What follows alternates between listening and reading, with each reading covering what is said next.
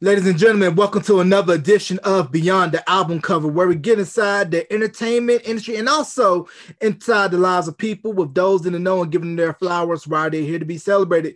With me, I have no stranger to Beyond the Album Cover. He was here once before. You go back and listen to our prior interview to get more of his background, how he came to be. But we're going to talk about Tobacco Road, sports radio, among other things and it's a great day to be a Tar Heel always. Mr. Desmond Johnson of Tobacco Road Sports Radio. Pop that Tar, Tar Heel hoodie with pride.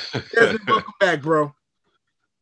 What's up, Gerald? What's going on, man? How you been doing? I know I know you've been busy pumping out content and uh, doing your thing, man. I've been watching you online, so uh, uh, appreciate you having me on. No problem, man. I'm, I'm trying to pump out content like Master P and No Limit, dropping albums out almost every month.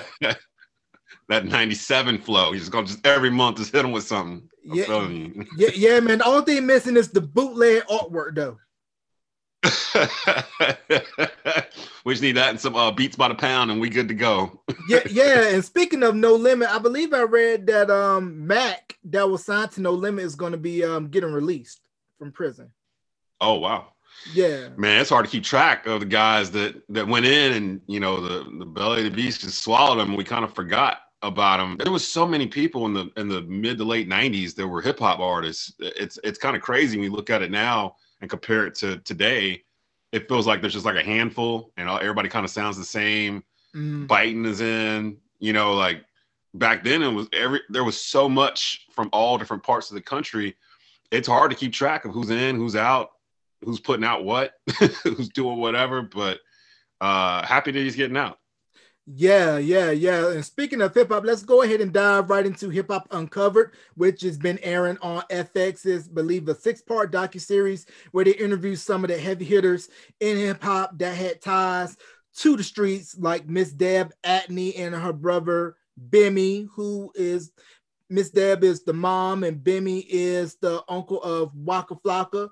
Big U and some of the other legendary street figures. So, what's your take on that series? Man, I me being a I wouldn't call myself a hip hop historian, but I'm a geek for uh, hip hop history, you know, and, and just kind of learning things I didn't know before. And I thought I knew pretty much everything there was to know uh, about that era.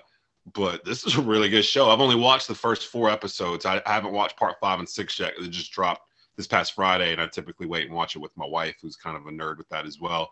So I haven't watched the final two episodes, but from what I've seen so far, um, I I didn't realize how big Haitian Jack was, like in the the underground. I didn't realize how big Trick Trick was in the underground. Like I knew of Trick Trick as an artist, uh, but I didn't realize that he was involved with so much stuff uh, behind the scenes in Detroit and hip hop in general. All of these guys, really, uh, Big U, uh, he seems like he's a he's one of these like mythical Marvel villains that's been in the background this whole time, like pulling the strings on stuff in LA and, and on the West Coast. So it's crazy to see all really all of them, to see all of them and how they've been touched in hip hop, Bimmy and you know the street life that he led, and then getting through to Def Jam and all this kind of stuff. And you see how many artists they touched along the way.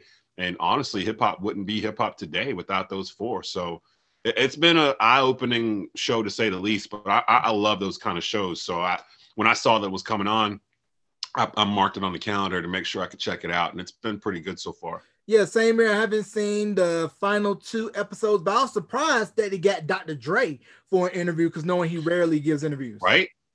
And he's all over it. Like he is not just like a little pop in. He's literally like in every segment talking about stuff, which makes sense. It gives the, the series credibility just because of Dr. Dre's uh, impact on hip hop over the past quarter century. Uh, anybody that knows me knows that I'm the biggest Dr. Dre fan there is. Like, I, th- I'm not necessarily involved in music anymore. I used to do production back in the day, but just the sense of, I call it audio perfection that he that he does in terms of his ear. There's only some people that are walking around on this earth who have an ear that can hear certain things that other people can't hear like when you mix a certain thing a certain way, whether it's a song, whether it's you know sports talk, whether it's radio, whatever it is, there's a certain special gift that some people have in terms of putting down uh, sounds, audio. like things that are pleasing to the ear. And Dre to me is like the pinnacle of, of that. Like regardless of what he's working on, you know, audio wise, it's going to sound damn near perfect. And I kind of a lot of the mixing and things that I've done in the past and do currently right now, I take a lot of you know uh, things from him. He he is like to me a mentor to me in terms of like what I want things to sound like, like how I want things to go, how to flow. Um, even if you're like a DJ at a party, just knowing what to play after that song, after that song, after that song, that's a gift. Like to be able to keep moving the crowd with a certain type of audio sound. And Dre to me is just like number one when it comes to having like that ear that I trust. So I, I try to emulate a lot of stuff he does audio wise. Uh, I'm thankful that he's uh, recovering apparently from the was it a brain aneurysm I think he had yeah, uh, about a month or so back. Mm-hmm. Yeah, out of the hospital. Sounds like he you know didn't lose a lot of uh, of what makes Dr. Dre Dr. Dre. So hopefully he'll have something coming out in 2021 for us all, and um, you know hopefully he's here for a long time. Yeah, and it's hard to believe that next year the Chronic will be 30 years old. Oh, makes, makes me feel old. he just, oh my gosh, it's got me right in the chest. But and it still stands up. You can put it in right now, listen to it in your car, and you're like, man, some of this stuff you could play on the radio right now, and it would be like, oh man, this is new, this is fresh. What is this? It just goes to show you, man, when you have that kind of ear, you can hear, you know, things ahead of people uh, that's a gift that definitely shouldn't be ignored. Right. And to think about the lineage that spawned from Dre, you know, Snoop, Eminem, and 50, all that ties back mm-hmm. to Dre. And the Kendrick Lamar go, well. even yeah, you can go Game, Kendrick Lamar. I mean, like it just keeps going. Like he's literally, I think Dre has had the biggest influence on we call it mainstream hip hop, but I would say more popular music. Like not pop music, but just popular music. Like Dre is one of the main people responsible for making rap mainstream over the past three decades. And like you just said, you can literally go down from the early 80s to now. Like you can literally pick a year, and whoever the hottest artist is in that year is probably produced by Dre, in a group with Dre, on a label with Dre, or it's Dre himself. So it's literally you you see the lineage from NWA and even before that, like you know, Stetsasonic, you know, like going way back. Like you can see the progression from NWA to, to all the stuff out of Death Row. Um, one of the things that that hip hop documentary on uh, FX reminded me of, I knew, but it kind of really hammered home the fact that we have never seen a recording label like Death Row Records. We probably will never see one like it ever again, nope. where you had 12 year old suburban white girls in Nebraska singing along. you know, like it became such a big deal. I remember as a kid, I wanted to live in Cali. I wanted to I wanted to work for Death Row. I wanted to be a producer. I'm 13 years old out of North Carolina and I don't understand all the gang culture and everything else going on behind the scenes. They were just cool, you know, they were the cool thing to be. And I don't know the way the music industry set up right now. I don't know if that'll ever happen again where it was like the 90s was almost like wrestling clicks. You know what I mean? Like each label was like DX, their own NWO. little like yeah. I mean, you had all this stuff like Bad Boy, Death Row, uh, Duck Down. You had Wu Tang. You know, you had So So Def. Like all the labels were like these clicks that all had like three, four, five guys or girls on it that could rap their asses off, and it was just like everything sounded different. Nobody wanted to sound the same. Roc-A-Fella, you know what I mean? Like all this stuff. It, I don't know where it went. I guess corporate America kind of just slowly, you know, seeped into the culture and has made it now where it's all individual and it's all everyone sounds like everyone else. No one wants to be out there and be different or unique. And I think that's what's pushed me away a little bit from hip hop today. But back then, yeah, it was like Monday Night Nitro, pretty much. I mean, you everyone was in a clique, everyone had like a group, uh, and that was what made it fun. You know, like who who are you with? Are you with Death Row? Are you with Bad Boy? Are you are you Wu Tang? Are because they you know the Wu Tang boys they have like tattoos and decals on their trucks. you know, I mean like crazy stuff like that. You don't see that today. Uh, so it's different. Yeah, it's very different. And you got a couple of years of me, but I could attest to how growing up in the 90s, Death Row and everything that was coming out of California, that was our view of what we thought the West Coast was like with, you know, Menace II Society, Boyz n the Hood, South Central on the Latino side, might be the local. We all thought that this is what Cali was like. And then at the infamous Source Awards in 95, when Suge Knight got up on stage and made that declaration to not have an artist or producer be all in the videos, all on the records, dancing. Come to Death Row was very similar to how, like you said in wrestling, how when you try to get that cheap That's exactly what it is. Yeah. all riled up. You don't love y'all don't love us. These yeah. cousin got the love for Dr. Dre and Snoop Dogg. We know where we at. Death Row in the house. Yeah. And that was at the peak of like NWO being like the hottest like cultural thing out too. Like you got to think like this is 1997, 96, you know, when this is all going on.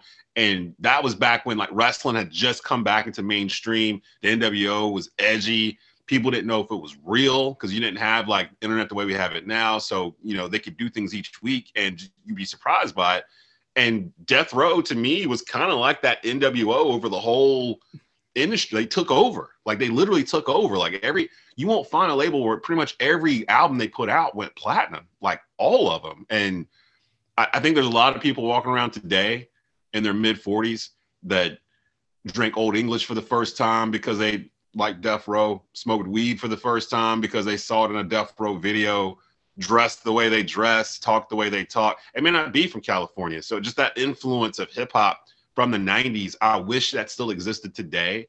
And maybe it does in circles, and maybe I've aged out of it. You know, maybe it's just, you know, the kids today are on something different than what we were on in their era and their age. And I know that I had older cousins that were on stuff that I hadn't found yet when I was that age back then. You know, I wasn't into Tribe Called Quest and Rakim and Eric B and uh, Big Daddy Kane and stuff like that when I was 10, 12, you know, 13 years old. I was into Snoop and Dre and Biggie and uh, Craig Mack and Wu Tang and all the stuff that was like my time, my era.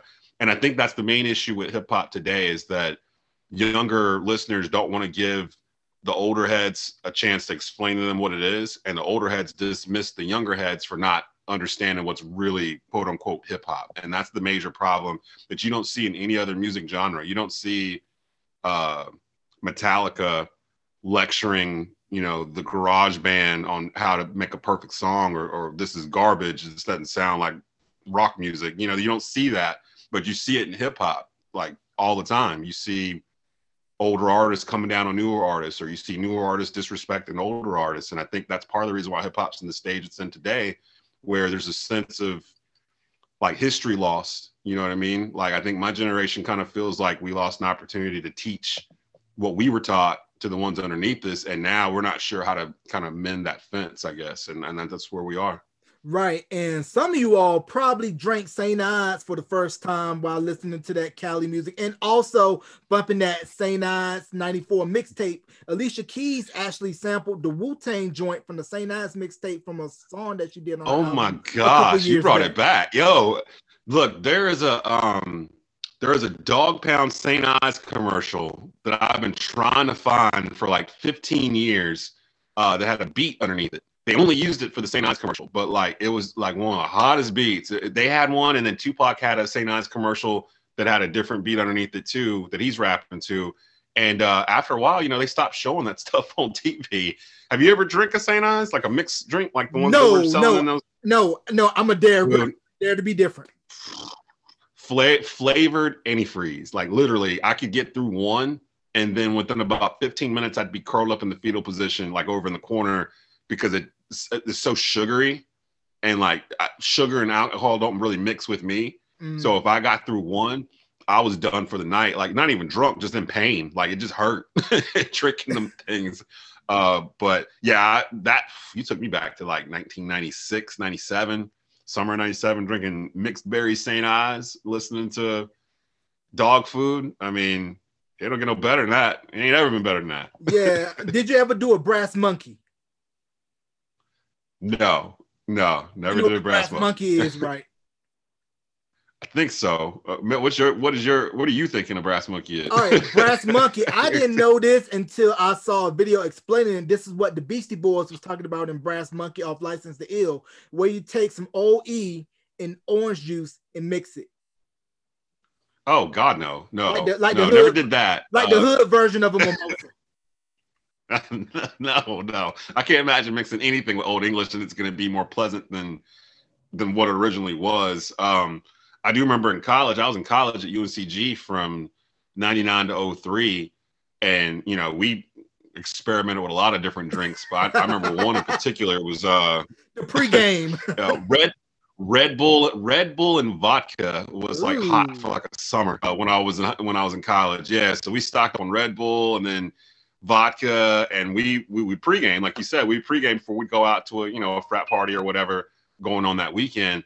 I think we tried it for two weekends, and after that second weekend, it felt like it felt like your heart was going to explode and you wanted to run a marathon, but you also wanted to take a nap, like at the same time. Like it, it was this weird, like feeling, and we didn't like it after the second weekend. It was like, this isn't something you can do every week, you'll die. so we had to pull back and get back on that beer tip. But Wow, wow. college, college was fun into the 90s, early 2000s with hip hop and everything we've been talking about. So all that kind of melted together. So Yeah, and the crazy thing about the 95 Source Awards was that Bad Boy was, of course, on top at its height, and being that was based in New York, they had the home crowd. But in the midst of all of that, Outkast ended up winning Best New Artist, and the South was in the middle of the whole East Coast West Coast thing. Then Andre 3000 made the declaration that was the call into arms for Southern hip hop.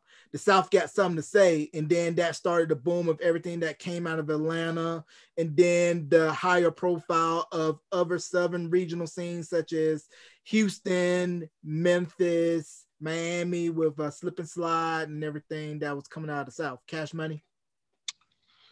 Yeah, and that's the that's what I miss. I miss the variety. Like I I liked looking at my CD book and seeing, oh, okay, all this is Organized Noize, dirty South, you know, Outkast, Goodie Mob, T.I., that kind of stuff. And I could flip the page and be like, okay, all this is Heltah Skeltah, OGC, Buckshot, like East Coast, Capone, Noreaga, Mobb Deep, like you know, Bubble Goose type music, and then you can flip it again and go to the West Coast. Flip it again, go Midwest with like Twista and like Common and Da Brat and stuff like Crucial that. conflict. I miss that more than anything. Crucial conflict.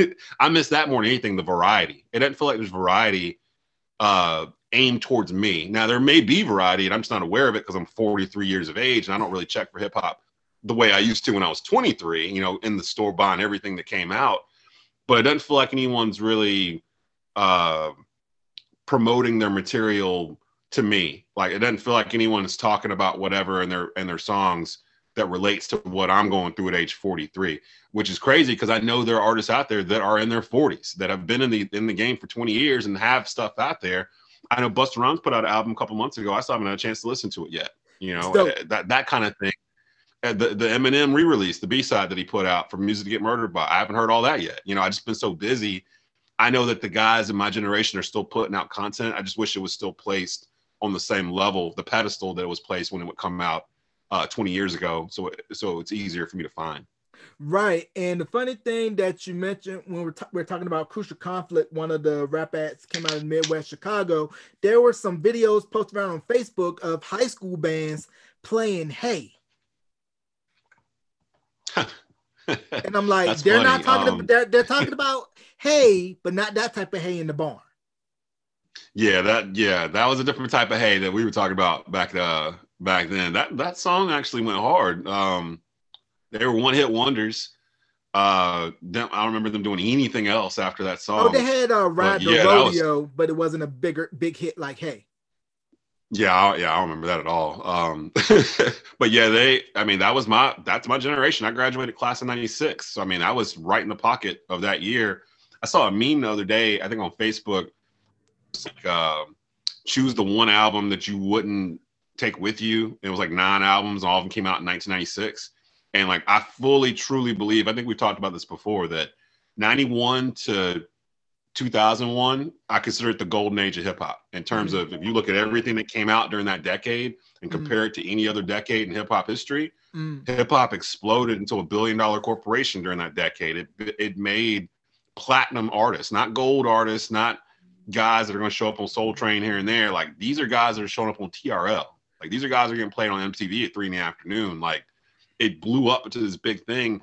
And you got all these classic albums that came out in 95, 94, 95, 96 to me is the sweet spot. That's the pocket. Like when you go into those three years and see the stuff that came out from, you know, everyone from Tribe Called Quest to Dre to Wu Tang to you know, you name them. The big Jay Z debut during that stretch, like there's a stretch right there in that three year pocket where hip hop just hit super no and uh, you know, we saw the fall, everything with Biggie and Pac and everything else kind of cooled it down.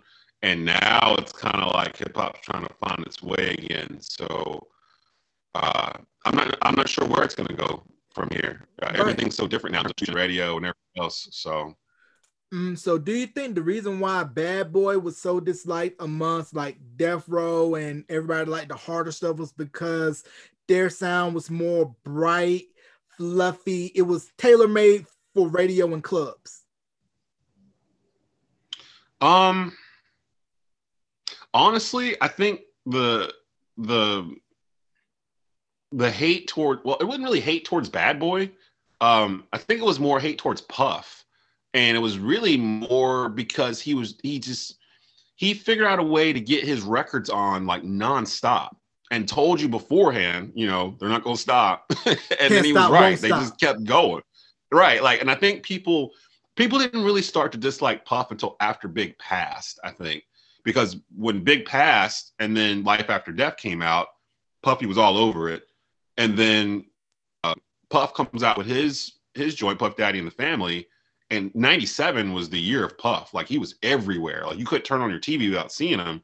And I think it got to be more people got tired of seeing and hearing his voice more than anything else. I don't really remember a lot of hate towards Puff uh, when Big was here and when Bad Boy was Bad Boy. I mean, Bad Boy was the the East Coast equivalent to Death Row. Like literally, like they were just as hot on the East Coast, and the East Coast hadn't had anything for maybe five, six years before Bad Boy really broke through that. So I don't really remember people being mad at Puff before Biggie. I remember being people being irritated at Puff after Biggie was gone because he was just on everything, like every record, every video.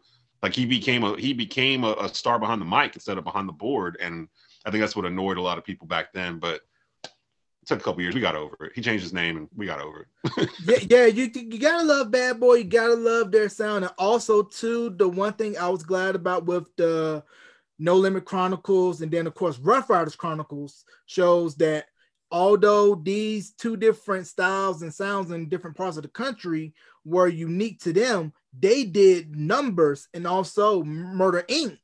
had a hot run for for a minute too, and then also on the underground side, Dipset had a run too with Cam'ron, Juelz, Freaky Zeke, Hell Rell, Max B.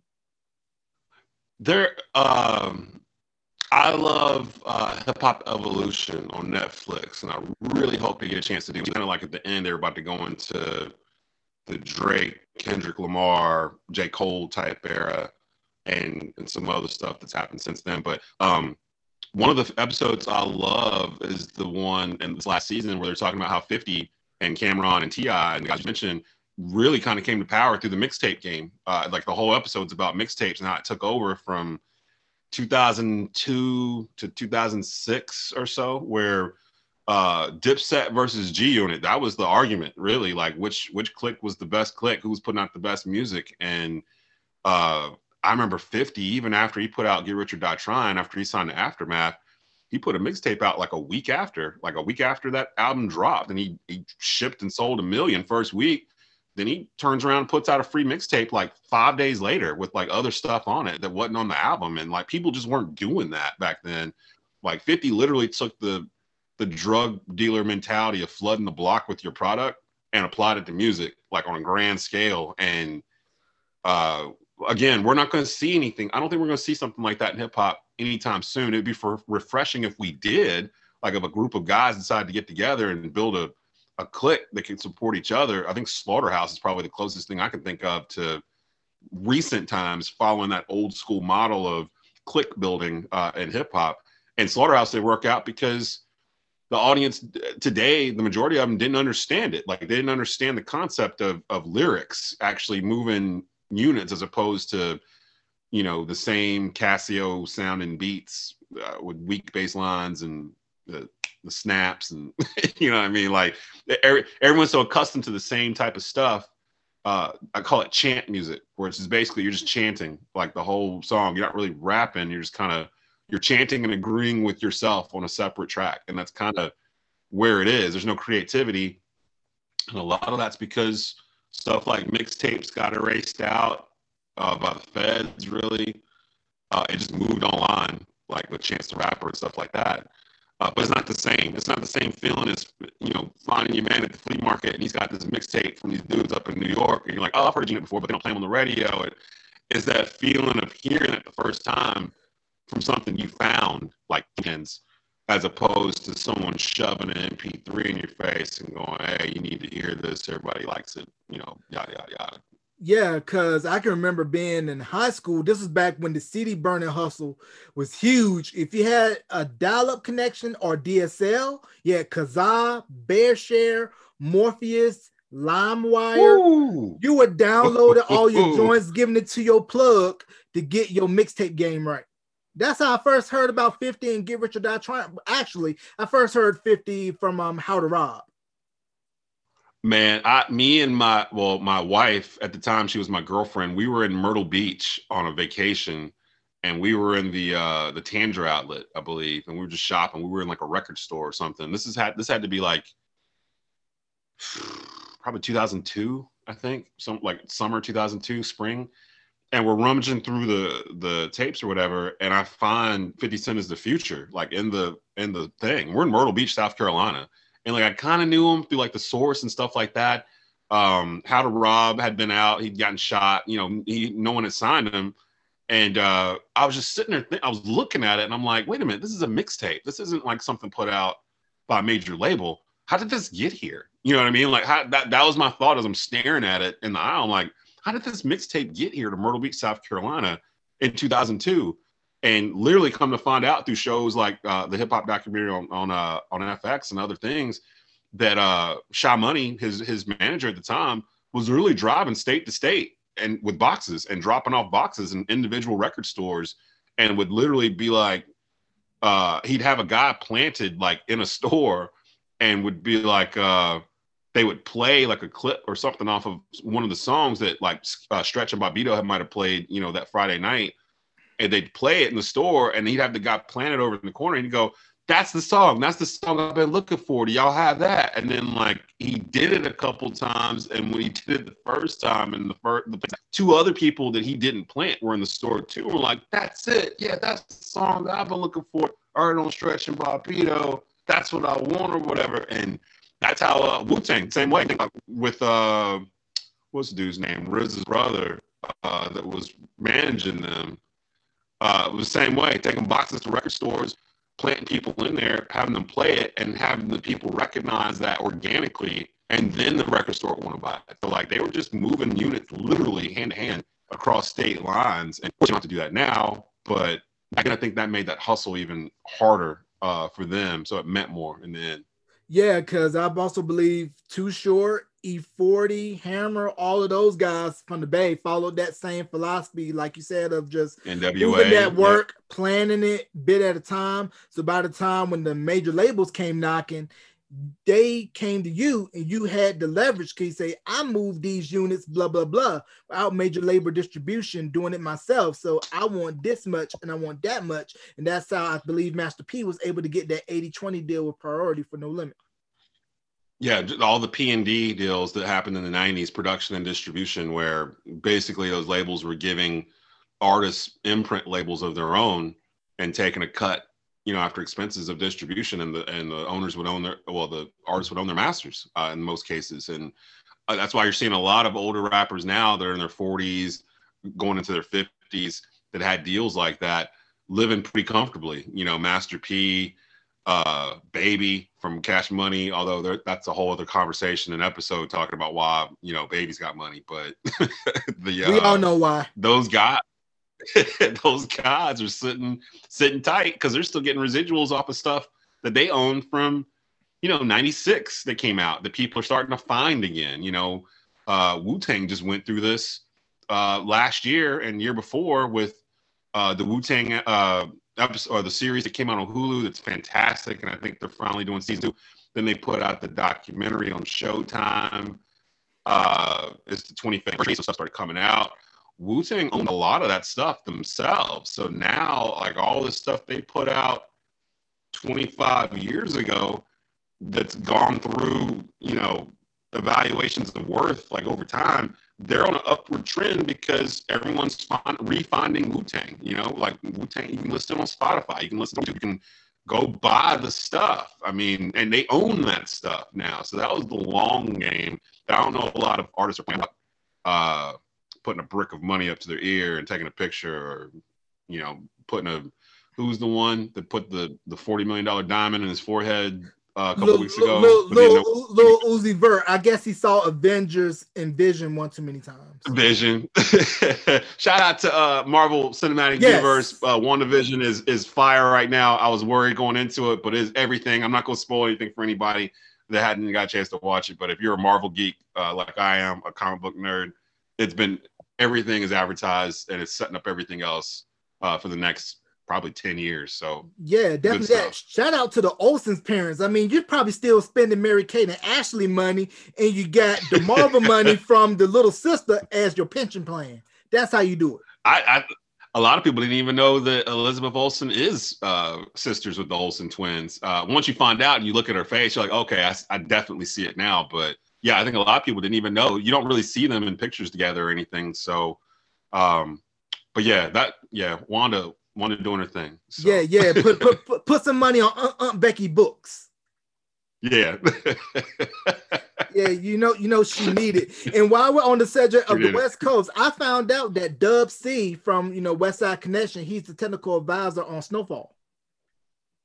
Oh wow! Okay, see that's that's a joint I need to uh to start watching. Um, it's great. my wife looking for something to start binging. Pilot. I watched the pilot and I never got back around to getting to it um, but yeah, it's on my list of things to do, and I think the season three just kicked off. Uh, yeah, see, season, so, yeah, season four yeah, just dropped. So, get yeah, get in, get into that. Uh, All Americans, another good show that that I watch. Um, you know, that's that's a good one to watch. Yeah. And I also heard too that 50, who has For Life and of course Power, the Power spinoff, which Method Man is on, that he's going to mm-hmm. be developing something for Starz about BMF the Black Mafia family out of Detroit. I saw that too. Yeah. Uh, you know, actually, Fifty. I, I was a little concerned about him, you know, because he when he was making music regularly, it felt like he was making the same album over and over and over. Like from Get Rich or Die Trying's not much different than Curtis or Animal Instinct. I mean, they're kind of they follow the same blueprint, really. They're just the beats are just different. And I was worried he wasn't growing. So what was he going to do? And, and luckily for him, he kind of found his niche in television, producing shows, producing content, and that level. Uh, I'm a huge Power fan. Uh, I'm a huge fan of Power and the universe that Courtney Kip has created. Um, I was a little worried about uh, Book of Ghost in the beginning because, ain't gonna lie, Mary J took a couple episodes to kind of warm up to acting in that role. She was very stiff in the very beginning of that season, um, but she found her. She found she found her lane. Um, the kid that plays Tariq, man, he really impressed me. Like it's almost like they're they're trying to rebuild Ghost, but like in a different way, like smarter, like learning from the mistakes of his father. And like it, it takes a lot to be able to go from the end of uh power where you know Tariq killed his dad, like in cold blood, and to get to the end of season of season one of Book of Ghost, where he's he's been transformed into a almost like a not a hero, but someone you want to root for, kind of like Tony Soprano, like where Tony Soprano wasn't necessarily a hero, but you rooted for him. Like every you wanted you wanted your team to win. And with Tariq, you're starting to see that same type of thing in power, where they've they've basically converted an audience. Like, I mean, we wanted to kill Tariq. like everybody in the country was like, they hated that kid. And by the end of the season, now everyone's like, okay, now I see the vision. I see what that's just good writing. I, I really like Power. Um, I'm really excited to see uh, the next one. that they just start filming um, in the books that they're doing. Uh, it's supposed to center around Tommy, uh, Tommy Egan, like, and I think he's in Chicago. Like he leaves New York and goes to Chicago and starts there. Uh, he cast last week, and I, I just like what they're doing. I like the whole like stretching of the universe instead of just when power ended, it just ended and there was nothing else to go to. Uh, I think it's just incredible what they're doing from Courtney. Yeah, because I, I, haven't seen Power, but I know a lot of folks that do. But Tariq, his wave game is on point. I don't have the patience for waves, and you know his ways look immaculate. So shouts to him. One show I got to start been watching because of the pandemic is The Wire, which is where I first learned about Idris Elba, and before he became people's hmm. sexiest man alive, Michael B. Jordan. I've never watched The Wire. Um, I need to. I've got friends that tell me I need to start it. I think that's again, it's another one where I watched the pilot. Uh, I just never flip back around to get over there to it. Um, I've heard it's fantastic. Uh, if you like HBO dramas, then you need to watch The Wire. And Sopranos to me is one of the best television shows in history. So I probably do need to sit down and check it out. But yeah, I've never I've never had a chance to really get through and binge The Wire, but maybe I should put that on my list too. Yeah, and uh, The Chi on Showtime is a good show to watch as well. They're right now producing in production for the new season. I know Jason Weaver, he got promoted to be on this season. Also, Tabitha Brown got promoted to join mm. uh, The Chi for uh, this upcoming season. So they're in production for that right now. But Let's switch gears from music to sports. The ACC is kind of up and down. Carolina just lost to Marquette, I believe, Wednesday after being undefeated at the Dean Dome this season. So, do you think that we'll see an ACC team make a deep run in the tournament, or do you think it's pretty much going to be Gonzaga, Baylor, and maybe one of the Blue Bloods if they can uh, turn it around conference tourney time? Uh, the only team in the ACC that uh, that at this moment of this taping that I feel like can make a deep run is Florida State. Um, they're long, they're deep. Leonard Hamilton had a team last year I thought could make the Final Four before they shut everything down. And really, Florida State's been at the top of the ACC the past four years. So this really shouldn't be a shock to anybody that Florida State. Uh, Scottie Barnes uh, was going to be a top five draft pick in the NBA draft uh, after this year. Um, I would not be surprised to see Florida State in the Final Four. Um, when it comes to blue bloods like Carolina and Duke, I know Duke's playing much better.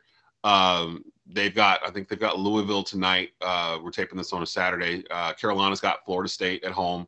Carolina had been undefeated until they invited Marquette in. And this Carolina team, the only thing consistent about them this year is that they're inconsistent. Like they will go and do something like drop, you know, 40 uh, you know, have a win, a win by 40 over Louisville, and then turn around and lose to a Marquette team that's kind of middling in the Big East. Um, it's hard to put down what they are. It's just they're so young. They've got seven freshmen in their their 10 man rotation, and all of their guards are young, or they're there's someone like Andrew Platek that's kind of limited in what he can and can't do. Uh, Leaky Black has underperformed in terms of what my expectations were for him at this point of his career. Uh, the big men are straight. They probably got the best front court in the country, but with with young, inexperienced guard play, that's going to hold them back. Duke might be a problem. Duke might end up getting sneaking into the tournament and being a high double seed, like a 11 seed or 12 seed that nobody wants to play. Um, they just feel like a different team without Jalen Johnson. Uh, they just feel like more cohesive, like addition by subtraction. Uh, and it looks like they're actually having fun. They weren't having fun throughout the, earlier in the year for whatever reasons, and we'll never know because it's Duke. They won't really volunteer that information to us. It looks like they're having more fun, so I'd be a little weary of them. Uh, I've said I felt Gonzaga could go undefeated and win the whole thing with an undefeated record, which hadn't happened uh, since Indiana I think 72, I think it was, is the last time we've had a team, or 76, something like that. I think last time we had a team who went undefeated and won the national championship was 76. Yeah, Indiana, um, Bob Knight's uh, team. I think Gonzaga can do it. The knock on them is that they play in a weak West Coast conference. Uh, so once they get to conference play and then back, they get thrown back into March Madness, they're also a team they're not prepared for. I don't know if that's the case with this year's team, but I expect them to be there at the end.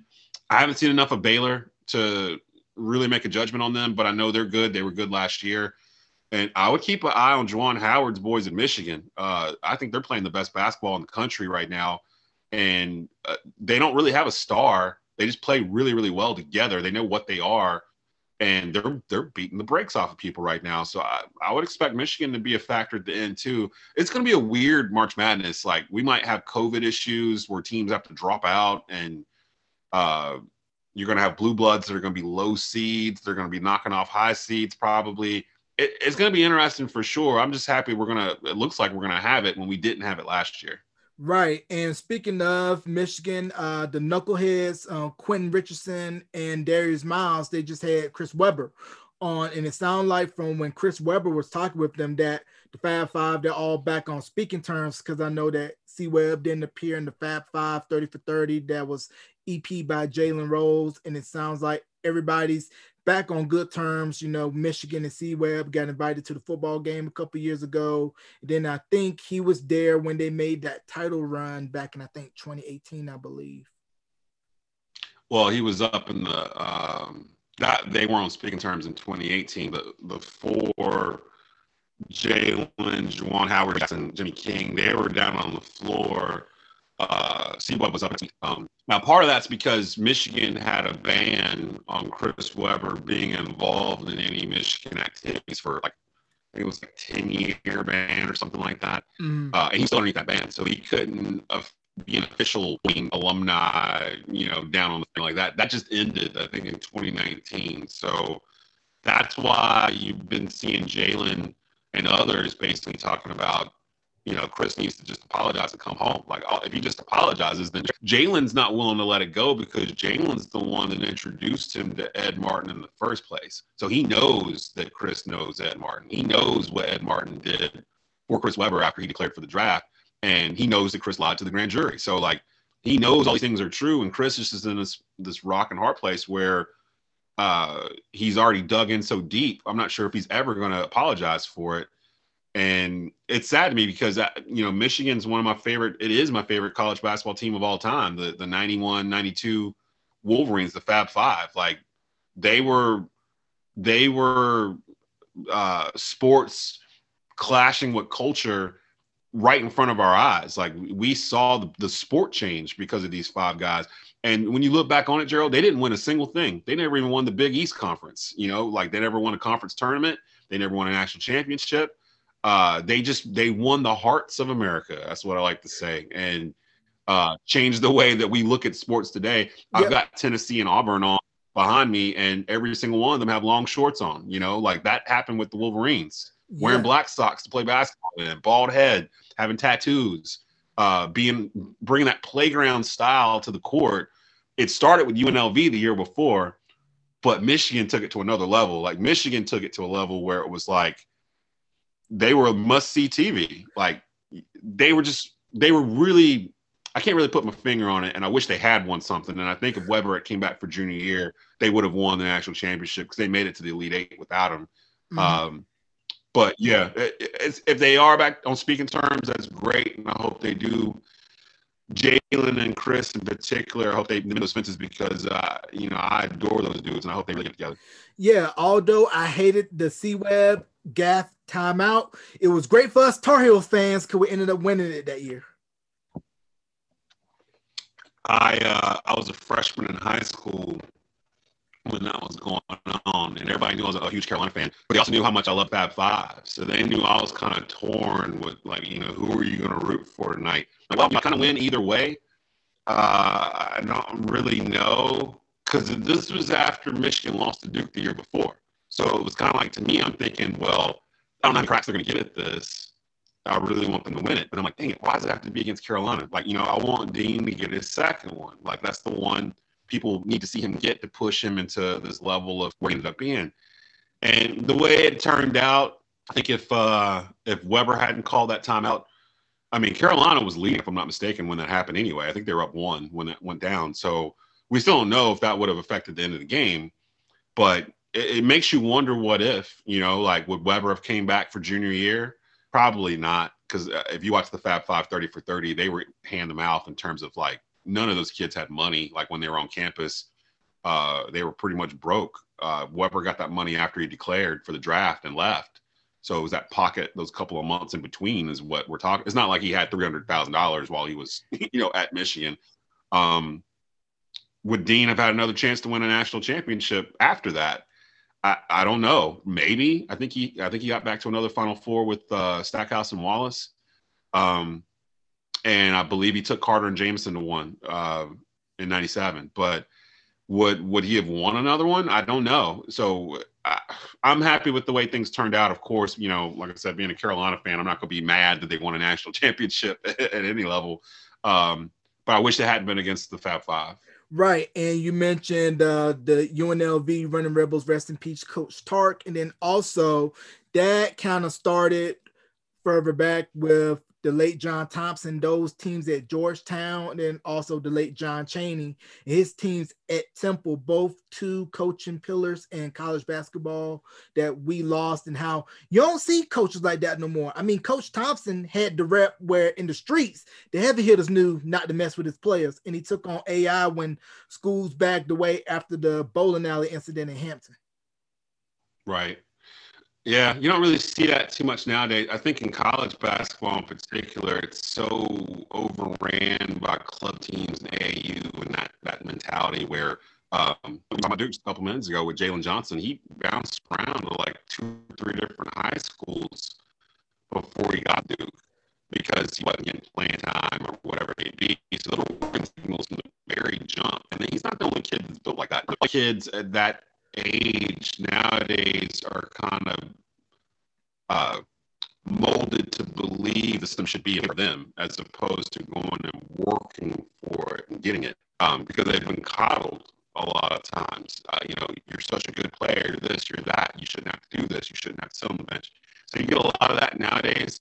So you don't really get a good feel. College basketball, I think, is in trouble in terms of something's got to give with the one and duns. Either they they can't come in at all and they can go straight to the league from high school, uh, or they got to come in and they got to be in for three years or something because the mentality of a lot of these kids now. G League is going to mess this up for college basketball because a lot of these kids, and you got some of them in there playing uh, this year, they'll just bypass college and just go to the G League and take their chances there. Now, you can't duplicate the same type of exposure someone like Zion Williamson got at Duke for his one year. Like you just can't duplicate that at the G League. Uh, it's just not going to happen. But you're not going to duplicate Zion Williamson either. Like that was kind of a, a one in a every 10 year type player that we get that probably needed to go to a major college to expose himself in that fashion. If he went and played for the Greensboro Swarm for a year and then entered the draft, we wouldn't we wouldn't talk about Zion Williamson the way we do today. So I think they got to figure this out. They got to and they got to do it soon because if the G League works for the NBA, the NBA has no reason to work with the NCAA in terms of getting their stuff together. That's an NCAA rule, not an NBA rule. So um, I don't know. We'll see.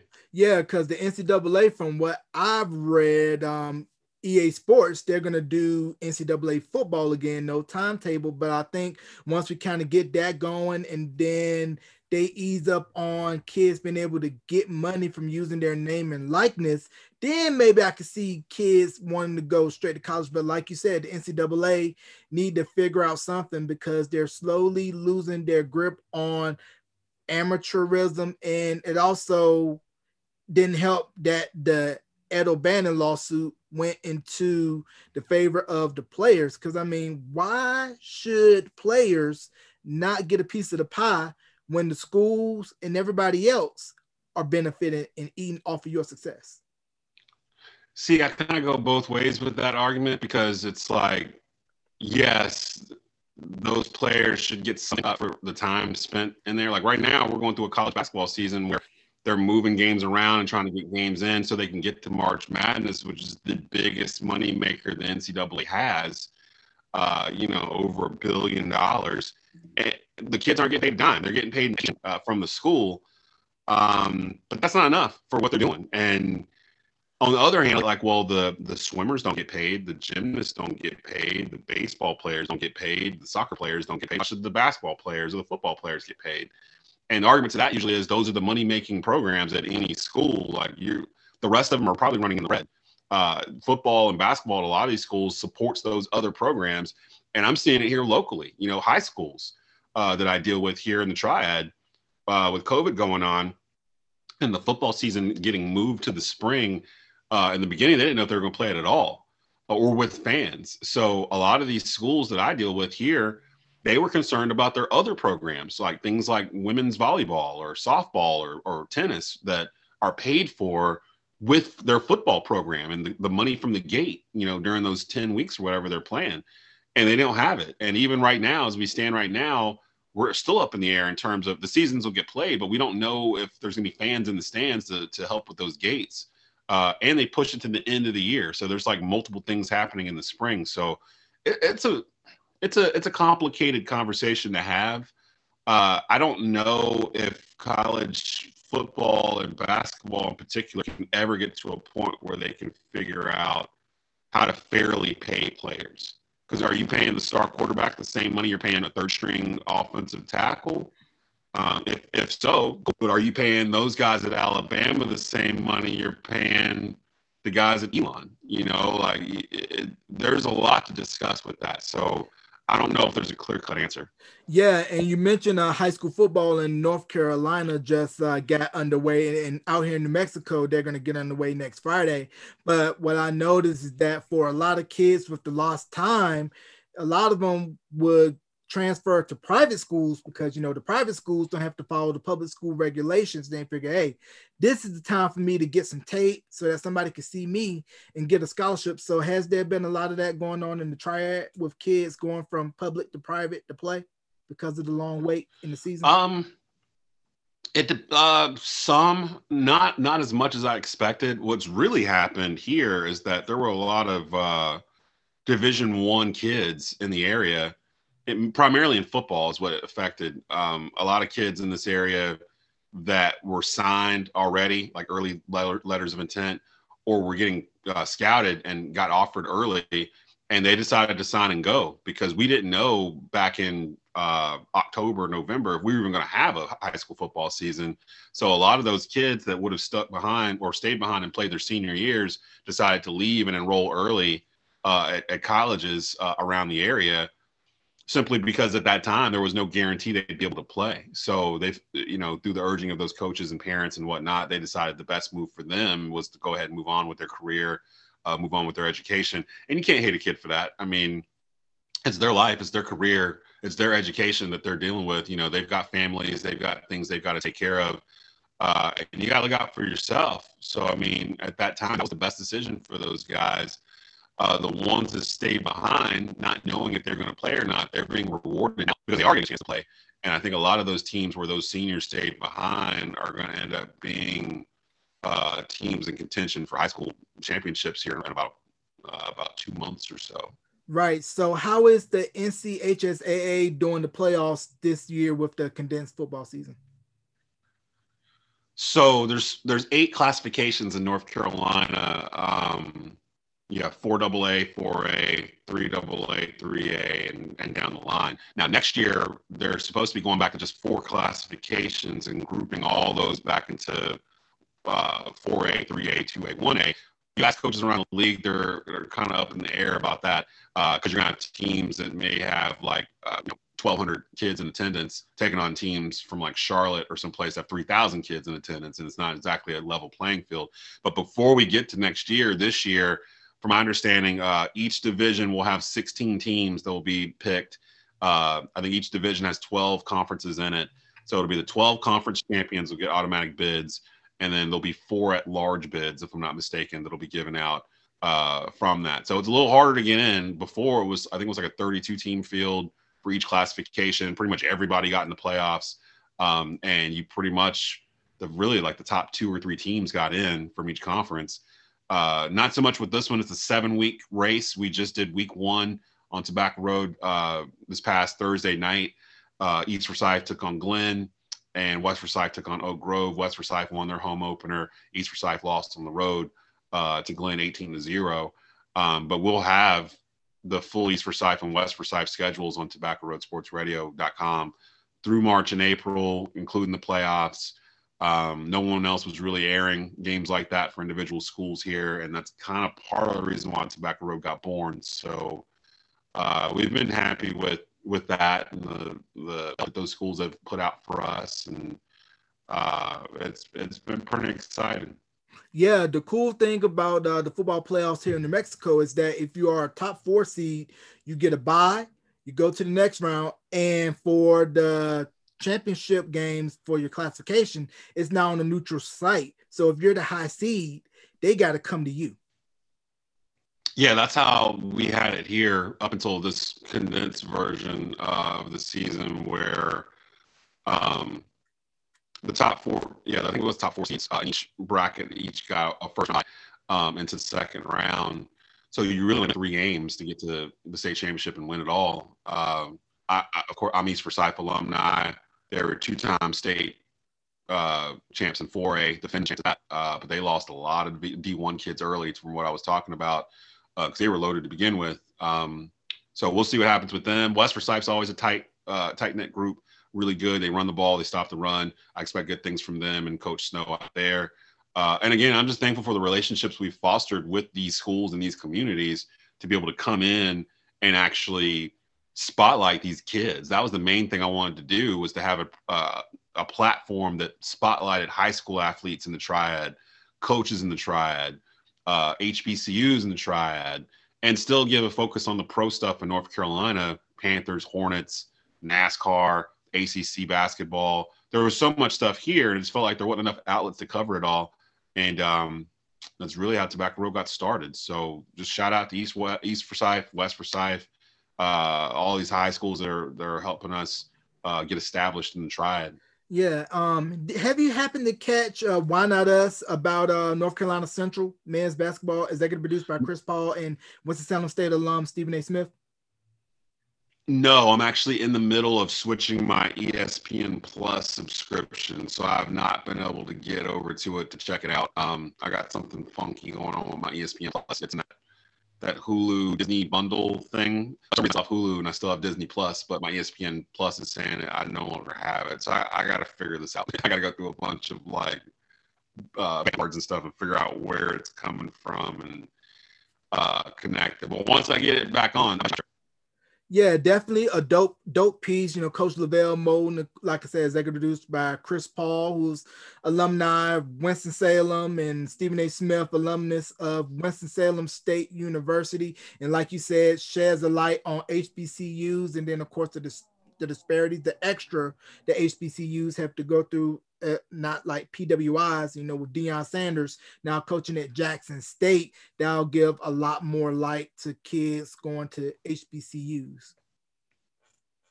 Yeah, which is good. Um, there's a lot of talent that comes out of HBCUs, and uh, you don't really get it exposed a lot. I, I don't know how long Deion will be at Jackson State.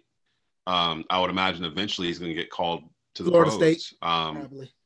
Or Florida State. Yeah, actually, that would be a great hire. Well, I shouldn't say it's a great hire. I don't really know how great of a coach Deion is yet. I know he's probably a really great motivator. Uh, he seems to be a hell of a recruiter because they're they're plucking D1 kids from these top schools to come to Jackson State. Uh, Florida State needs that in a bad way. So if they have a good first year, like after next fall when we're back on regular schedule, if Jackson State shows out and has a good year, I would not be surprised if Florida State comes knocking uh, and throws a Brinks truck at them trying to get them to come home, which would be would be huge. That would be huge for Florida State. Actually, that put them back in the national conversation again. So yeah, and that yeah, would make the surprised that happen. Yeah, and that would make the Miami Florida State rivalry something again because back when we were growing up, that was the college football rivalry, Miami Florida State.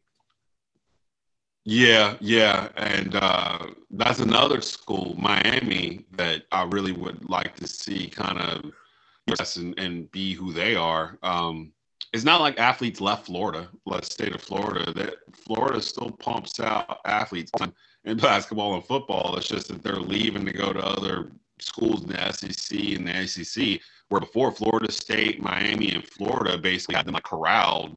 Uh, Miami, like the southern part of Florida was the state of Miami, pretty much, and the, those kids all decided to stay home, and that's why Florida's got five national championships or whatever if they can duplicate that, start getting that back again, um, then yeah, Miami could potentially be a problem down the road here too. Yeah, Miami got Ed Reed on staff. So only thing Ed Reed got to do is just play early 2000s Miami highlights, the U part one mm. and two, and throw, it's halftime speech. Throw on the U. Throw the, throw the U up, get some of the old heads to come down. Yeah.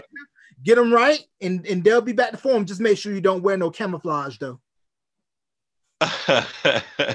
they uh man i love i loved miami uh growing up as a kid like i, I they were kind of like michigan before michigan but they were out there winning stuff you know and they just knew who they were they had a certain swagger about them especially in college football that carries like i love teams that carry a certain uh, level of swagger about them the mid 2000 uh, USC Trojans with Reggie Bush and LenDale White, and uh, that was my squad. Like I love those dudes. Like that was my, college football teams. And right now, I'm starting to see Mack Brown kind of build this in North Carolina with the recruiting classes come in, uh, the ones that have been there. Uh, and he started to pump some kids into the NBA and NFL. So maybe got one right here underneath our nose here in North Carolina, starting to build itself into a national power uh, we'll find out this upcoming season. It'll be a telltale season for uh, the Tar Heels in football. Yeah, which I think would be great because North Carolina has always been looked at as a basketball state. You know, with all the talent that came out of Kinston over the years, the Triad area, and football had always been an afterthought because basketball has been the primary focus in our home state. But it's good to see Mack Brown coming back to Carolina and really saying like, "Hey, we want to be on the same par like the basketball team and really build something special at uh, Kenan Stadium. Yeah, and it's not like Carolina can't do it. They've got the facilities to do it. Um, you know, Butch Davis had this team like this uh, years before. You know, before all the scandal and everything came out, he had them on the same path uh, where Carolina was starting to get ranked in the top ten. They were starting to put guys in the NFL. They were having top recruiting classes, and then it kind of fell apart underneath them. Uh, I think Mack was brought back to do that same thing, but do it the right way. And so far, so good, man. I've been super impressed with what he's doing. Carolina football has been fun to watch again. Uh, most Carolina fans up until two years ago would tell you, you know, their sports season starts in November when the basketball team rolls the ball out. We don't get our hopes up with the football team because it usually lets us down. But not anymore. Carolina football is here again, and uh, it's going to be here for a little while as long as Mack is in charge. So I'm very pleased with what they've been doing. All right, some quick hitters, and then I'm gonna get you out of here on this. Do you think the Lakers Lakers back to back title hopes are in trouble with AD being out and with LeBron having to carry the load until AD can get back healthy? I'm not worried about LeBron. He puts too much money into his body to me worry about him, you know, blowing a tire or something like that. He'll be fine. I'm looking for Lakers because they, to me, they're not even the best team in the West uh, right now. The Utah Jazz are beating breaks off of everybody. Um, they're the best three point shooting team in the league. They're one of the top defensive teams in the league. Donovan Mitchell is a star. Uh, Rudy Gobert is the defending defensive player of the year. I know he caught a lot of jokes for the the microphone stuff at the beginning of COVID, uh, they're playing really, really well. The West is loaded. I think the Lakers, if AD healthy, I don't think there's a team in the West that can beat them in a seven game series, except maybe Utah. Uh, I don't trust East except for maybe the Nets. I'm come around on them because they're starting to play defense. Um, and I'm curious about my Hornets, to be honest. The, the Hornets are like half a game out of like the fourth seed as we record this. Everyone's bunched at the bottom of the Eastern Conference standings. And uh, all of a sudden, due to drafting LaMelo Ball and bringing in Gordon Hayward and some of these guys they've drafted like Malik Monk uh, and Miles Bridges growing up, the Hornets have become must see TV. Like they really have. Like they've become an NBA team that's fun to watch. And uh, I really hope they get into the playoffs and make some noise uh, in the Eastern Conference and continue to keep this young core together, they can go 10, 11 deep, and they and Coach Borrego usually does, and they are they are really fun to watch. I just I, I am I'm, I'm not sure, but to answer your original question, if AD is healthy, no, I'm not worried about the Lakers. If he's not healthy, then the Lakers aren't going to make it back to the finals this year. Right. And fun fact for those of you that don't know, Coach Borrego the Hornets from New Mexico, Albuquerque. That's right. And he comes from the Popovich system in San Antonio. Uh, the Hornets kind of run like a tr- kind of hybrid triangle sort of a motion offense from the Spurs, sort of. It's kind of like a hodgepodge of it, uh, where the ball is just constantly in the air. They're constantly moving it by passing it. And I love it. I, LaMelo has changed the culture of this team. in you know, just a few short months, and I can't wait to see what they do going forward with him. All right. Will the Panthers risk it all for Deshaun Watson or hold pat and draft a QB in this year's draft? They better. I mean, in terms of going after Watson, Watson's 25 years old. His his hometown is like like an hour away from Charlotte, down in Georgia. Um, it would make too much sense for Deshaun Watson to be a Carolina Panther next year if they don't have to give up Christian McCaffrey. Uh, if they can keep McCaffrey and still bring in Watson. I know people are hung up on this whole. It's going to take three ones to get him, and a couple of defensive starters probably, and blah blah blah. People aren't thinking about the fact that okay, well, the, the first round pick year if if we don't use it on Watson, we're probably using on one of those picks. Those other two picks in 2021 and 2022, 2023, I should say, if Watson is as good as advertised and you're keeping most of the offense together, those aren't going to be high first round picks. Those are going to be low in like the late 20s, too high second round picks that you'd be giving up for Watson. Uh, and plus, you just brought Scott Fitterer from the Seattle Seahawks to be your new general manager. The one thing the Seahawks were able to do during the first half of Pete Carroll's run was build their defense and their offense through middle to late round picks. If you look at the Legion of Boom, the only first round pick in the Legion of Boom was Earl Thomas. Everyone else, Richard Sherman was like a fourth round pick, Kam Chancellor was like a third round pick uh, those guys were were were found through talent evaluators. You can build your team without having a bunch of first round picks. So uh, I'm just the mentality of a lot of Panther fans. I think they're just thinking we're going to be bad for a while, so we should hold on to these picks. It's not worth it. And if you got a chance to get a generational talent like Deshaun Watson, that clearly still going to have 10 years in front of him, he's 25.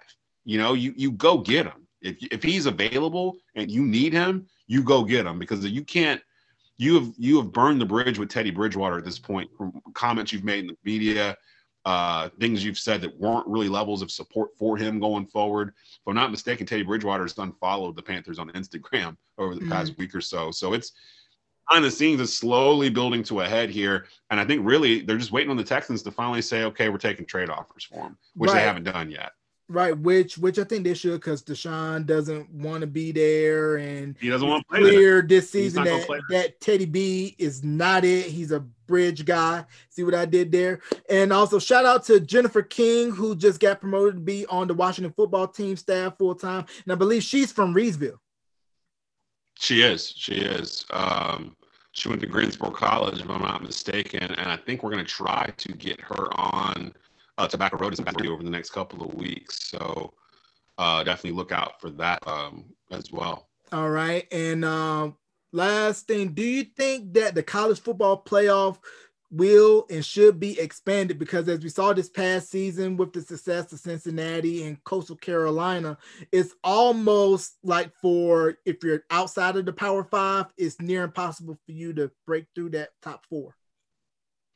I mean, I think it probably should be expanded, but I don't know what the sweet number is. Like, I, I kind of sat on six. Like, I'd like the top six to get in because if you get past that, you start getting down to the lower part of the top 10, top 15.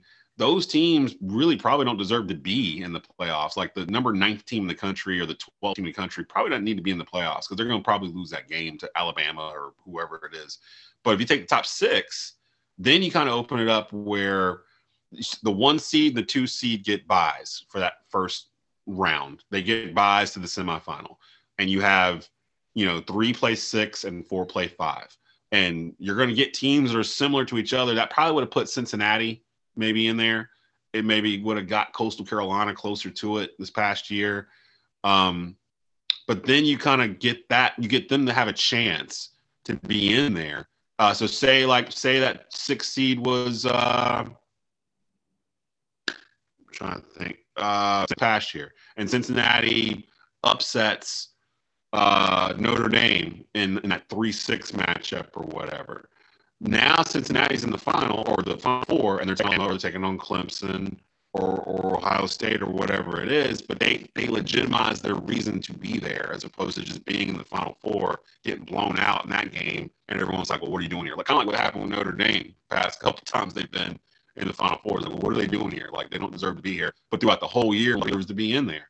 If you make it six teams instead of four, and you Notre Dame the five seed or whatever, Notre Dame's got to win three games to win the whole thing, as opposed to, and that would justify the haters. That justify people saying they didn't deserve to be there.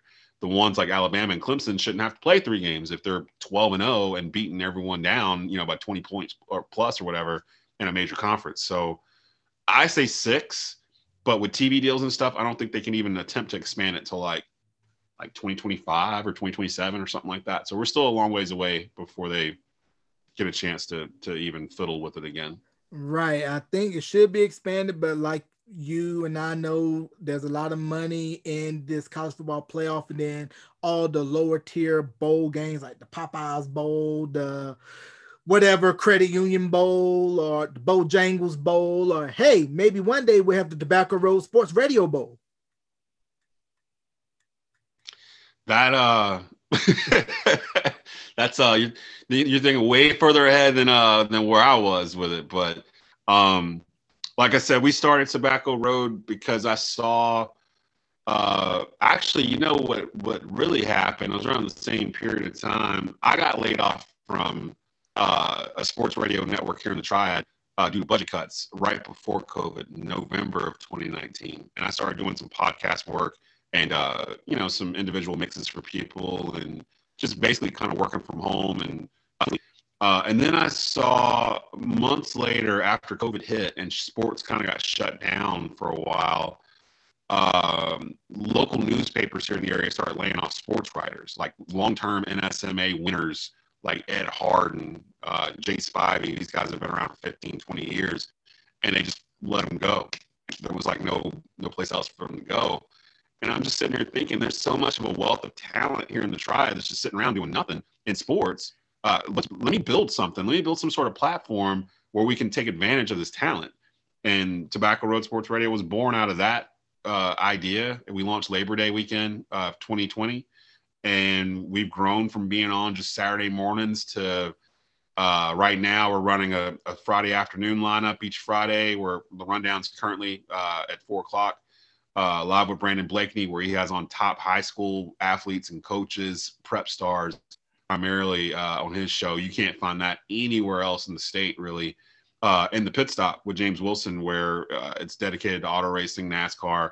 They just had Alex Bowman on uh, this past Friday.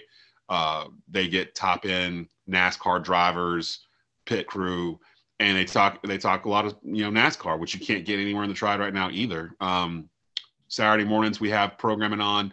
It's all locally produced here in the Triad, not at Fox Sports or ESPN or whatever. It's here. It's locally based uh, with the Triad in mind. And we're currently in the middle of developing a new morning show. Um, I have an idea of what it's going to be. I just don't want to reveal it yet. Uh, but it'll be kind of in the vein of, uh, you know, first talk or, or, first take or undisputed, kind of like a morning type debate type show. Um, that'll be tri based. So it's something new that we haven't really had the Triad either uh, in North Carolina. So we're excited about the stuff that's going on with TRSR and uh, the people that are starting to find us. Yeah, I um listen to Tobacco Road Sports Radio on uh, Spotify, where you have the condensed versions of the programs that air and it's very good content very good product and it's a niche that i feel needs to be filled because like you stated that there's not a lot of coverage of sports in and around the triad and you're giving it that big network feel and appeal and it's something that i believe people love and you're giving the people what they want in the words of jalen and jacoby yeah, and we just wanted it to be simple. We wanted for people to get to it easily. One of the things that drove me nuts at the sports station that I worked at at the time was that it wasn't just one frequency. Uh, it was multiple smaller frequencies to try it. So if you're driving from, uh, you know, from west, like driving across the triad through like Forsyth and into Guilford and into Alamance counties, you had to change the channel three different times as you're driving just to keep the signal because the signal was so much smaller as you were driving in and out of these counties. So we bypassed that whole thing entirely. We're like, you know, we don't want an AM FM signal. We don't need any of that. Uh, all these radio stations are trying to get digital anyway. So let's just do it digitally. Uh, you go to tobacco road. Um, if you're on an Android device and you go in through your Chrome browser, the first time you go there, uh, a pop up will pop up and ask you, do you want to add this as a bookmark to your your phone? And literally, when you do that, it basically acts as an app where it'll it'll put an app icon on your phone. You just click that, go in, click the play button. Uh, like I said, we have content running right now, Monday through Fridays from 8 a.m. to 12 noon, uh, all day Saturday in the or Friday in the afternoons. Uh, live sports, high school sports, we're, we're the exclusive carrier for East Forsyth football and West Forsyth football, so you can catch their full schedules with us. I think we're doing baseball down the road here. Uh, I, we're negotiating with Salem Dash to do Tuesday night baseball night of the week, so we'll have that coming up. Uh, that we're planning that we'll be putting out uh, over the next couple of weeks, and we're just trying to continue to grow what we're doing uh, right now. All right, and fun question. I'm going to get you out here. I'm a foodie. I know you're a foodie. Which barbecue is better, Eastern Eastern Carolina barbecue or Western Carolina barbecue? What is Western Carolina? Barbecue? Western Carolina barbecue. More of the tomato based. That's more of the tomato based sauce, and Eastern Carolina is more of the vinegar based. Vinegar. Uh, well, we call it Lexington style here, so I'm gonna go with the Lexington style, uh, the Western barbecue, I guess you could say. I, I like my barbecue uh, with uh, that ketchup base. Mm. I don't mind a little vinegar in the barbecue itself, but I prefer to have that thick kind of smoky barbecue sauce as opposed to the thin vinegary. I can eat either one, right? Uh, but I prefer the the Western. Uh, I'm I can't call it what I'm call it bar uh, Lexington barbecue. I'm in North Carolina. I can't call it like, like Western style sounds funny to me. So uh, yeah, Lexington style is my favorite. Yeah, because I only had the, yeah, because I only had the Lexington style once um, when I was at UNCG. I went to Stamey's right across from the Coliseum. I had it. It well was played. pretty dope. But of course, with me being from the eastern side of the state, I'm used to that vinegar based sauce where you used to the vinegar base. Yeah, yeah, yeah where you chop I, I it up and actually. Lately, I've been on this tip with. Uh, have you ever had Carolina Gold before? It's like a mustard base. Yeah, I think that's like primarily like South Carolina where they use like the mustard mustard base. I've been eating that on dry rub ribs. Like my favorite ribs are Memphis style baby back dry rub that mm. I can actually dip in whatever. And I've been eating like this Carolina Gold uh, barbecue sauce. It's like mustard based. Um, it's, it's kind of sweet but tangy from the mustard. It goes well with the dry rub. So I've been mm. eating that a lot. I really want to try this Alabama white sauce uh, that I keep seeing. It's like a mayo base which scares my wife off completely. So I haven't even bothered to try to make I it. I tried it. It's trash. Uh, it's really? Trash. It's See, trash. You gotta really like mayo. You gotta like mayo. You got like mayo to do it. Nah, nah, it's it's it's trash. It's trash, dog. I I, t- I tell you that right now. Coming from a barbecue connoisseur such as myself, that white sauce right. trash. But I'm gonna tell you a good barbecue spot here on the eastern side of the state. Go to Kinston there's this barbecue spot, I believe either King's or Parker's, one of the two. They have this sandwich called okay. puppy, puppy on the pig, whereas the barbecue sandwich, yeah. but for the bun, they use hush puppies. Huh. So like squashed down like or so so hush they, puppy so like they, so, they, so they use like the hush puppy mix, but and then they form it like a bun. So you're eating a barbecue sandwich, but the hush puppy is the bun, whereas whereas like a regular bun for a sandwich, but it's just hush puppy. So you get the best of both worlds, where you get your barbecue, coleslaw, and your hush puppy. And with Roy Cooper enacting lifting that curfew up, yard parties are going to be in effect soon. Because you know, being uh, from North Carolina, being from North Carolina, if the weather is up 60 degrees, somebody's cranking that grill. It's uh, it's around 60 right now. Um, after we just had a cool spell um, here. Matter of fact, my my Saturday plans, I have to actually build a website for somebody. And my Saturday plans was after I did this with you, I'm hopping in the car, I'm driving to Lexington uh, to pick up a pizza from Godfather's. Uh, it's my annual Godfather, well, not annual, it's my semi-monthly Godfather's pizza trip. They're the only one within like 100 miles of my house, so I have to drive down Highway 52 and pick it up. Um, I usually go about once every two months, and I'll pick up one from out there. One of the best pizzas around. Don't let anybody take different. Uh, and that's my my my move for today. I'm going to grab some Godfathers and fiddle around with a website or two, do some audio work, and uh, just keep pushing. Yeah, yeah. So before we close, any shout outs you want to give, plug social media, and also where people can find the content for Tobacco Road Sports Radio. Yeah, so we're all over the place. Like you mentioned, um, our our broadcasts are at Tobacco Road Sports Radio. So definitely bookmark that. Go there. Uh, like I said, we're in the process of rebuilding format. We had something there that uh, that we've dropped, and uh, we're going to be uh. I think I have an idea of what's going to be there. That should be pretty fun for everyone. Um, if you miss any of those shows, you can actually find the condensed the podcast versions on Tobacco Road Sports Radio uh, Podcast Network, which is on Spotify, Anchor, Google, Apple Podcasts, Stitcher, um, Podbean. All you have to do is just go and search Tobacco Road Sports Radio, and all of it will start popping up for you. I didn't realize it, but we're also on TuneIn. Um, so if you want to listen to those shows there, you can listen to them there as well. Just look up Tobacco Road Sports Radio. The live sports stuff, you kind of got to listen to it live, although we do replay them.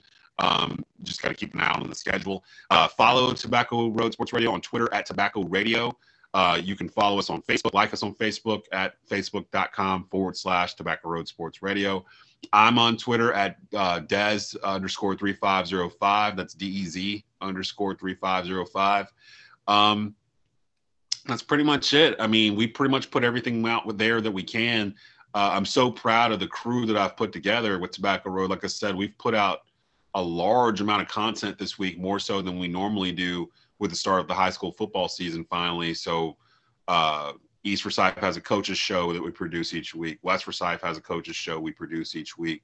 And both of those places just, uh, both of those shows just landed locations for us to do those remotely. So starting next week, uh, the Nest with head coach Todd Willert, the East Forsyth show is at East Coast Wings in Kernersville every Tuesday night at 7:30. Uh, Titans Talk with head coach Adrian Snow from West Forsyth is at Mozzie's Ales and Spirits and Clemmons every Monday night at 7:30, and those are broadcasted out live on TRSR. So uh, a lot of stuff going on. I've been extremely busy, uh, but I can't complain. I'd rather be busy than just sitting around doing nothing. Um, and it feels good to to put together an idea of something I thought the Triad might like and see it sort of organically grow on its own. But we got a long way to go, um, a long way to go, and we're hoping 2021 will be a year where more people recognize what TRSR actually is. Right. And if you're not on it, go to all those outlets to find it. And you can find this interview in audio and video form, wherever it's Apple, Breaker, Stitcher, Spotify, TuneIn, Verbal, wherever you stream, and on my YouTube channel, youtube.com slash beyond the album cover. And join the Facebook group Beyond the Album Cover, facebook.com to get updated with all things related to the podcast. Ladies and gentlemen, the man, behind Tobacco Road Sports Radio, jack of all trades, master of none, food connoisseur, fellow UNCG alum like myself, and all around good brother, Desmond Johnson. Des, thank you back for coming back on to Beyond the Album Cover.